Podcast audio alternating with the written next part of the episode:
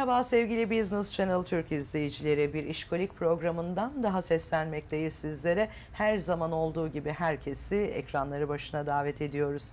Evet bugün gündemimizde çok ama çok önemli bir konu. Tüm toplumu hatta dünyayı ilgilendiren ve dünyanın nasıl bu denli ciddi anlamda erozyona uğradığını bizlerin gözü önüne seren şiddeti konu edeceğiz ve bu konuda uzmanlığını yapmış olan Sayın Profesör Doktor Ekrem Çulfa konuğumuz olacak. Hoş geldiniz hocam. Hoş bulduk, sağ olun, var olun. Ama konu çok hoş değil. Değil. Biz hoş geldik elbette ama konu çok ağır. Artık evlerimize, sokağımıza, hani neredeyse hiçbir yerde güvende değiliz. Yan baktın deyip adam bıçağı e, çıkartıyor. İşte trafikte hemen tabancayı çıkartıp saydırıyor. Bir taraftan beyzbol sopaları, küfürler zaten gırla gidiyor. Tehditler, işte siyasi otoriteleri bir tehdit unsuru olarak kullanma gibi e, hemen bir güçle susturmaya çalışıyoruz. Güçle yok etmeye çalışırsak eğer e, biz de yok olmaya mahkumuz. Çünkü yok etmede ve çatışmada kimin kimi yok edeceği belli olmaz. O yüzden en güzeli yok ederek değil de var ederek var olalım. Evet. Kesinlikle haklısınız ve bir uzman görüşü eğer bunu diyorsa mutlak surette biz de bu görüşe kulak kabartıp e, bu görüşün e, altında yatan detayları da öğrenmek isteyeceğiz.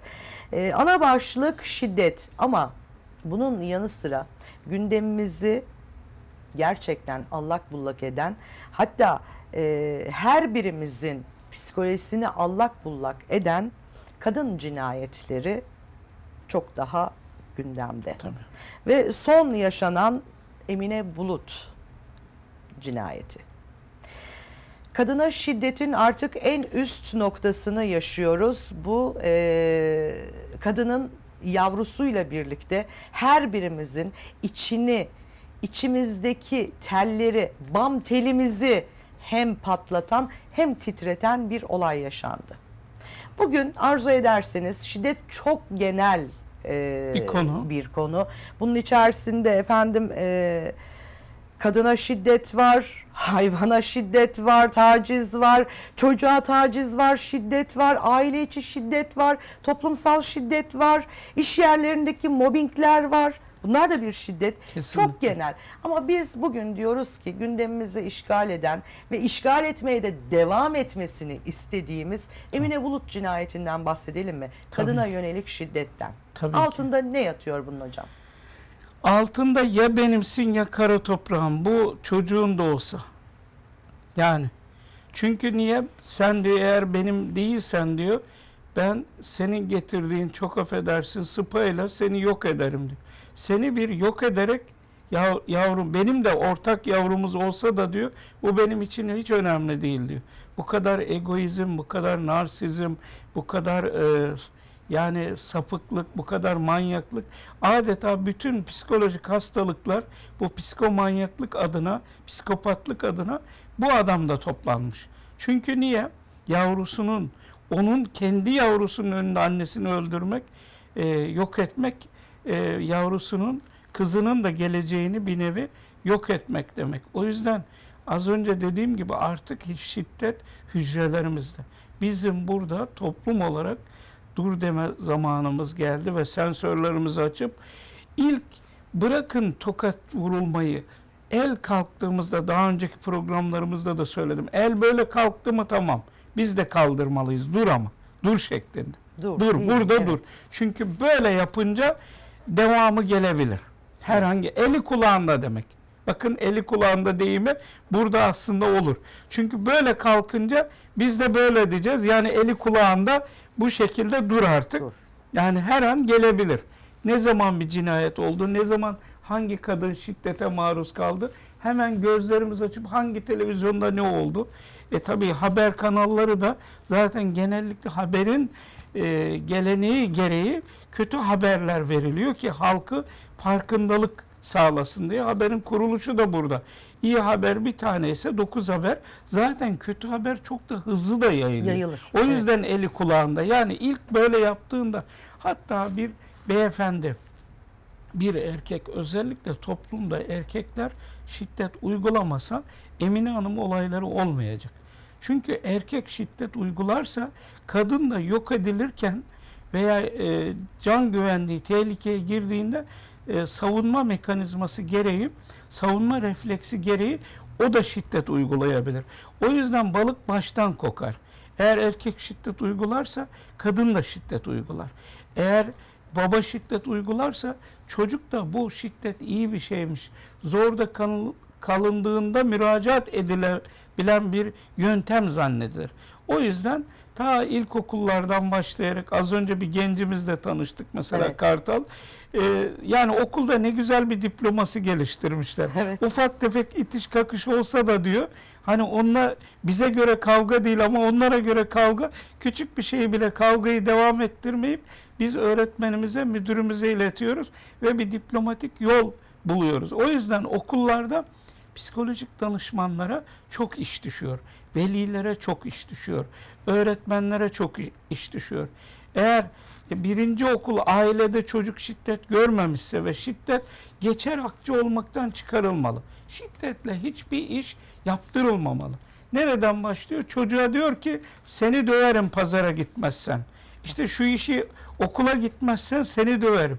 Yani dövme cezalandırıcı bir araç öğretiliyor. E bugünkü nesillerde onu icraata döküyor. O yüzden e, gösterdiklerimiz ve rol modellerimiz çok önemli. İkinci okulda normal devam ettiğimiz örgün eğitimler. Yani 2019-2020 eğitim öğretim yılına girdiğimiz, giriyor olduğumuz şu günlerde o yüzden okullarda eğer şiddet geçer akçe olmaktan çıkartılır, müdür öğretmene, öğretmen öğrenciye, e, öğretmen veliye şiddet sözde ya da fiziksel, veli öğretmene, veli öğrenciye şiddet uygulamıyor olursa bu illa fiziksel şiddet değil, psikolojik şiddet. İş yerlerinde de artık yeni bir döneme giriyoruz. Biliyorsunuz 1 Eylül itibariyle yani yeni bir dönem açılıyor hepimiz için. Evet. Çünkü okulların e, başlamasıyla iş dünyası da yeni bir yıla giriyor aslında. Gerçekten O yüzden öyle. hazır bu olay da oldu. Bari rahmetlinin şanına yakışır. Hani o e, kabrinde şöyle ruhu bizleri duyuyor ve biliyor, işitiyordur inançlarımıza göre. Yani e, en azından şöyle desin. Ben öldüm bari bir milyon kadın kurtuldu. İşte 5 milyon insan şiddetten kurtuldu. En önemlisi göz, çocuklarının gözlerinin önünde hiçbir kadın bir tokata maruz kalmadı diye bari kabrinde rahat ettirelim bu merhumeyi. Evet. Gerçekten de e, yine çok güzel noktalara e, değindiniz. Şimdi bu konu konuyu açıyor. Gerçekten kadına şiddet de oldukça geniş bir konu.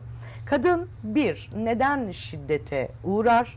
İki, kadın şiddete uğradığı zaman toplumsal olarak görmezden neden geliyoruz? Ya da gördüğümüz halde kadın şiddete maruz kaldığını gördüğümüz halde bir de bunu yayıyoruz. Videoya çekiyoruz, fotoğraflıyoruz. Bu nasıl bir psikoloji hocam? Hiç sağlam bir psikoloji değil. Bozuk bir psikoloji bu.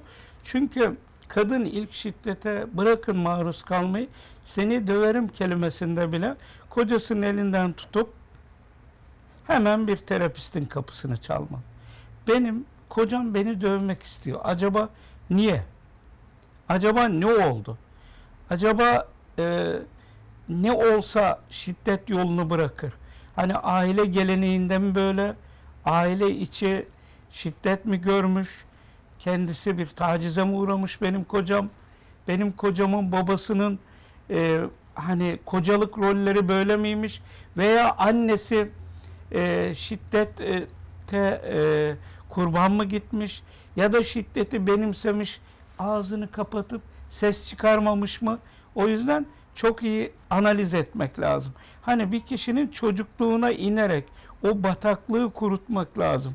Evet. Gel bakalım sen bunu bu harekete hemen tabii ki karakola götürecek değiliz. Hemen terapiste. Ama ikinci uyarıda da bırakın vurmayı eli kalkıyorsa o zaman karakola. Kayıt altına bak sen karını şiddete meylettin.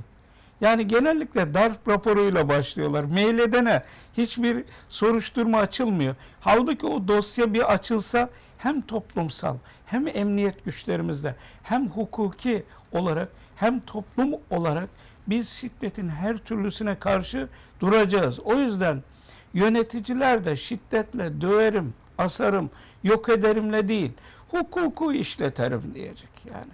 Evet. Hukuk bir köşede guguk gibi duruyor. Hiç kimse en son kadın cinayeti veya erkek cinayeti olduktan sonra ya da çocuk cinayet olduktan sonra başvurulan bir sistem halinde duruyor. Niye öyle? İlk başta hukuk işletilse tamam orada bir guguk gibi durmayacak. Hukuk diyecek. Ben varım burada. Garantörünüz benim. Evet. Anlatabildim mi? Evet. Ve burada gerçek biz medeni dünyada yaşıyorsak sen de bir adam lakabını veya ünvanını taşıyorsan adamlığın ünvanı budur. Kocalık budur. Yani kocalık karısına hiç vurmayandır. Hiç vurdurmayandır bir de. Geçen de bir mafya gelmiş. Ben diyor karımı döverim diyor. Kimse karışamaz diyor. Bakın dedim beyefendi. Eğer siz döverseniz herkes döverdi. Ne demek dedi işte ben dövdürmem. Ama dedim siz gizli izin veriyorsunuz. Ben karımı dövüyorum siz de dövün. Dövün. Bu paçoz veya değersiz biri, kıymetsiz veya suçlu biri büyük ha- haşa yani namus suçu işlemiş gibi düşünebilir dışarıdakiler. Siz ne, niye dövdüğünüzü nereden bilsinler dedim. Öyle mi dedi? Öyle dedim. Bırak dışarıda ne yapıyorsan yap. Evde mafyalık şapkasını çıkar dedim. Burada işlemez dedim yani. Adam akıllandı. Bakın yani en akıllanmaz dediğimiz adama bile izah ettiğimizde sürekli şiddeti ku- kullanan bir kişi bile akıllanabiliyor. Burada temel noktalardan biri toplumun A'dan Z'ye şiddet konusunda fizyolojik, psikolojik her türlü mobbing gibi her türlü şiddet konusunda bilinçlenmesi, farkındalığın sağlaması, kendisine yöneltilecek yaptırımların olması, kendine yöneltilen bir şiddet durumunda da kullanabileceği hukuki yolları bilmediği için herkes kimsem yok zannedip yok edil, ediliyorum zannedip karşı saldırıya geçiyor. Mesela bir kişi dö- dövüldüğünde duymuşsunuzdur çok. Bütün mahalleyi toplayıp gelir. Halbuki bütün mahalleyi toplayacağına bir avukatı getirse, olayı analiz ettirse veya karakolu çağırsa bu iş çözülecek. Evet, gerçekten de öyle. Ve e, Emine Bulut olayına dönmemiz gerekirse aile zaten kopmuş bir aile. Yani karı koca ayrılmış ve erkek eşin uzaklaştırma kararı var. Hukuksal olarak e, böyle bir karar alınmış. Fakat gel gelelim yasalarımızda bir takım boşluklar var demek ki ya da halen daha kadın yeterince korunamıyor ki şimdi kimileri de kızacaklar canım kadının korunmaya ihtiyacı mı var diye. Evet doğamız gereği bizim korunmaya ihtiyacımız var. Öncelikle bu değil mi Tabii ki, hocam? tabii ki. Sonrasında e, bayrağımızın altında korunmaya ihtiyacımız var. Hükümetimiz ve kolluk kuvvetleri tarafından. Bu iki eş tekrar bir araya nasıl e, efendim uzaklaştırma kararı varken gelebiliyor? Demek ki erkek eş korkmuyor hiçbir şeyden. Bir yaptırım yok. Tabii. Öyle değil mi? Tabii ki e, yaptırım ya olmuyor ya e, tolere ediliyor ya Kur'an'a el basıyor işte bir daha vurmayacağım. Yani nasihat ediliyor e, söz alınıyor ama kişi madde kullanıyorsa e, yani alkol bağımlısıysa psikolojik bir takım hastalıkları varsa babası annesine veya şiddet ortamında büyümüşse yani gördüğü rol modeller tipler Böyleyse o kişi yine uygular. O yüzden en güzeli bilinçaltında ne var? Bu kişi neden şiddet uyguluyor? En önemlisi de neler olsa şiddet uygulamıyor olur. Karısı ve kendisi dahil ve çekirdek ve geniş aileler eğitimden geçmeli. Geçen de bir çocuk annesinin babası tarafından dövüldüğünü söyledi. Ben de git dedim ki babana annemi dövemezsin. O sadece senin karın değil. Aynı zamanda benim de annem. Aynen. Tamam mı? Sadece senin değil bu kadın. Aynı zamanda benim de annem. Ne demek benim gözümün önünde dövüyorsun? Sen bana kötü rol model oluyorsun. Babalık bu mudur yani? Baba ol dedim diye hatırlatabiliyor. Biz baktık hiç kimse tınlamıyor. Çocukları eğitiyoruz. Çocukları eğitince ne oluyor? Hemen Toplum ya- eğitilmiş ya oluyor. bebek bile. Bakın hiçbir şey bilmeyen bebek gelir. Ana fa- annesi fazla bağırırsa veya babası fazla bağırırsa elimizi kapatıyoruz. Hiçbir şeyden anlamıyorsak gidelim yavrularımıza bakalım. Geleceğimiz onlar bizim. Bir de şöyle empati yapmak lazım. Biz o bebek veya çocuk olsaydık gözümüzün önünde gözümüzün önünde biz olsaydık annemiz öldürülse ne düşünürdük? O yüzden öldürmeden, vurmadan, küfür etmeden ve bağırmadan önce ben bu çocuk olsaydım ne yapılsın istersem diyorsak Allah aşkına elimizi vicdanımıza koyup öyle düşünelim artık. Bundan sonra böyle. Bir de bu uzaklaştırma süreçlerinde adli makamlar, emniyet güçleri psikolog raporu isteyebilir. Nasıl ki bir Hmm. arabayı veya büyük araçları kullanırken psikoteknik e, Çok raporları alınıyor. Ya bu adam karısına küfretti veya şiddet uyguladı veya uzaklaştırma aldı. Niye? Altında neler var? Bataklık kurutulmadığı sü- sürece cezalar da çok caydırıcı olmayacaktır. O kişiyi uyandırmamız lazım. O kişi derin bir uykuda. Yani ölenden daha ölü bir durumda aslında. Çünkü karısına çocuğun önünde şiddet uyguluyor veya katliam yapıyor. Düşünsenize. Bunlar aslında geliyorum demiştir. Hep o uzaklaştırma dönemlerinde ve diğer dönemlerde hep söz alınmıştır. Ama eski koşullarda devam ettiği için bu kişi kendinde karısını öldürme selahiyeti bulmuştur. tutmuştur. Evet. Öncelikle bu selayeti e, yok edebilmek için ciddi bir psikolojik tedavi görülmesi Tamam. ve bunun da bir raporla belgelendirilmesi gerekiyor, gerekiyor. diyorsunuz. Yani öyle bir belgeleme ki hem şiddet uygulayan hem şiddet uygulanan. Benim dediğim burada yeni bir açılım. Yani kurban da rehabilite olmalı. Çünkü Kesinlikle. kurban kurban rolünden çıka- çıkmalı. Çünkü Kesinlikle. hep böyle kapanan işte ben onun kölesiyim. Ben şiddet uygulandığını dışarı çıkıp söylersem ayıp olur, rezil olurum gibi düşüncelerden vazgeçmeli. Yani burada bir şey elinin tersiyle itilecekse ben rehabilite olmadan kocamla buluşmam. O rehabilite olmadan raporunu göstermeden e, onunla buluşmam. Bakın e, birçok yerde polis çevirmeleri oluyor. Orada ben gururla kimliğimi çıkartıp gösteriyorum. Ama terörist ya da suçlu ne yapıyor? Kaçıyor masanın altı Değil oraya mi? buraya.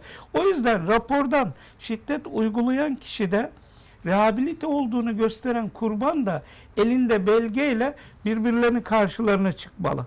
Biz yeni koşullarda e, hayata devam ediyoruz. Ve e, yine emniyet butonu tabii ki olmalı. Herhangi bir durumda hemen derhal önce karakola sonra psikoloğa. Önce karakola sonra terapiste. Böyle yani. Çok doğru, çok doğru. Ama artık e, önce elimizdeki cep telefonlarının video tuşuna basıp o şiddeti de görüntülüyoruz. Bunu da yapmak e, Zaten nedenli doğru bilemiyorum. Onu yapan kişi e, ben şiddeti e, görüntülüyorum. İşte meşhur olma düşüncesi, beğenilme veya artık o haberi satmak mı istiyor? Amacı ne? Orada belki üç kişi olsa biri çekip kayıt amacıyla bunu sosyal medyaya vermeden ama yani emniyet güçlerine teslim etmek için çekilebilir. Asla hiçbir sosyal mecrada bunu onaylar gibi paylaşılamaz. Bu aynı katliam yapan gibi o kişi de katildir. Suçludur değil mi? Suçludur ve Evet. katildir. Evet. Çünkü bir, o kişi bir kişiyi öldürdü ama onu çekip yayan kişi binlerce dimağı zehirledi. O da bir katil. O da bir suçlu. Kesinlikle Hani manevi katil anlamında diyorum. Kesinlikle manevi suçlu anlamında. Ha, adli makamlara verseydi biz hiçbirimiz görmezdik onu. Sadece polisimiz, savcımız, hakimimiz bunları görürdü. O kişininki işgüzarlık o kişide rehabilite olmalı, tedavi olmalı. Çünkü şiddetten sen nasıl bir zevk alırsın, nasıl bir nemalanarsın? O anda bir kişi vefat ederken, son canını verirken sen onu nasıl çekebilirsin? Böyle 10 bir yaşındaki dünya bir yok yani. çocuğun ızdırabı, 10 yaşındaki bir kız çocuğunun çığlıkları. Ben de bir anneyim ve o çığlıklar kulağımdan gitmiyor.